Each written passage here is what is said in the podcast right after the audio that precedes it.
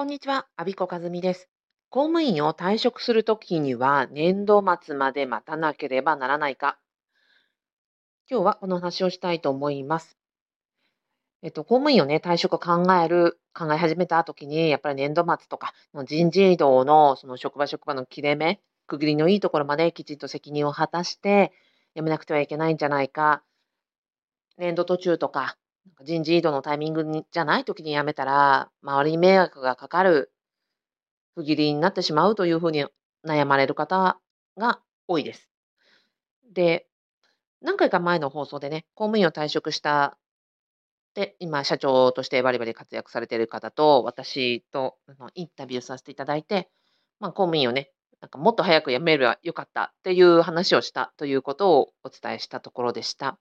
で、これに関してね、ちょっと、まあ、補足と、うん、そうですね、補足をさせていただければなと思います。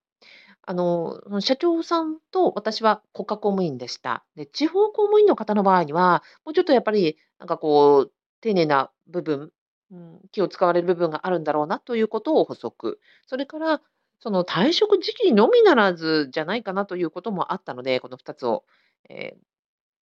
今日はお話ししたいと思います。まずは、え国家公務員の場合には、私もそうでしたけども、まあ、辞めたところで、明日からまあ職場とは何のつながりもない、いわゆる赤の他人になっていきます。なので、まあ、そこ言う言うなれば、まあ、そこそこ不義理をしたところで、あまりあのお互いに関係はない。しかし、地方公務員の方で、自分が今住んでおられるえー自治体と、それから勤めている自治体が全く同じの場合は、退職した後で、例えば住民票を取りに行くとか、何らかその行政サービスを受けるとか、関係するというときには、やっぱり元職場の方々と顔を合わせる機会もあるわけで、そこでですね、あまりにこう、立つ鳥後を濁して辞めた場合には、じゅ一住民として、その元職員、あその一住民としてね、元職員として、あの役所に顔向けができないから、住民生活、ちょっと難しくなるんじゃないかっていうふうに気を使われるというのはありますよね。で、実際にあの地方公務員から民間企業に転職された方などのお話を伺っても、やっぱりそこは非常にあのデリケートに考えたというふうにおっしゃってました。ただ、まあ、辞めて、えーたまあ、地方公務員の方も含めて、辞めた方のお話を聞くと、まあ、ただその退職時期だけがね、あの職場への義理か不義理かっていう判断基準じゃないなと思うんですね。例えば、えっと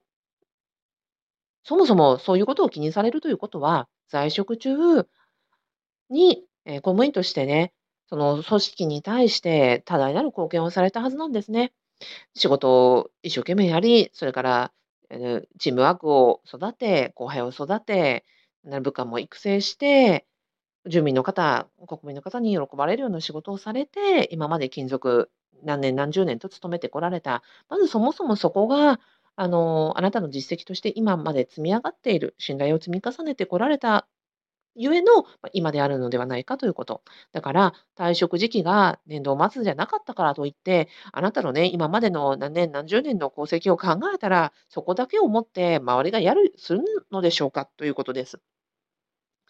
それから、まあ、そのように考えられる方は、人間関係をとても重んじ、組織を大切にされている方だと思いますので、だからこそそういうふうにね、悩まれるのであって、そこを、そんなふうに考えられる方は、もうそもそも今までの信頼や実績があるのではないでしょうかということ。あとは、うん、辞めた後のね、活動を、に思って、その役所に間接的に貢献したりとか、地域の活性化とかに、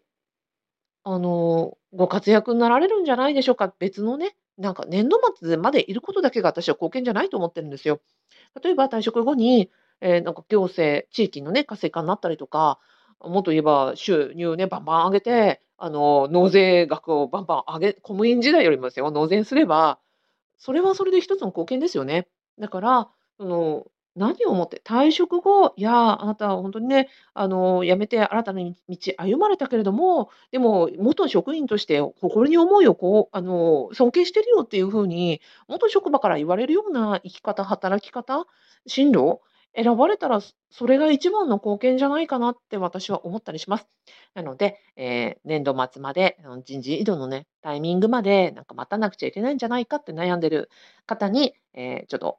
視点が変わるような、質あのー情報提供をができたらなと思って今日は収録させていただきました。最後までお聞きいただきありがとうございました。アビコカズミでした。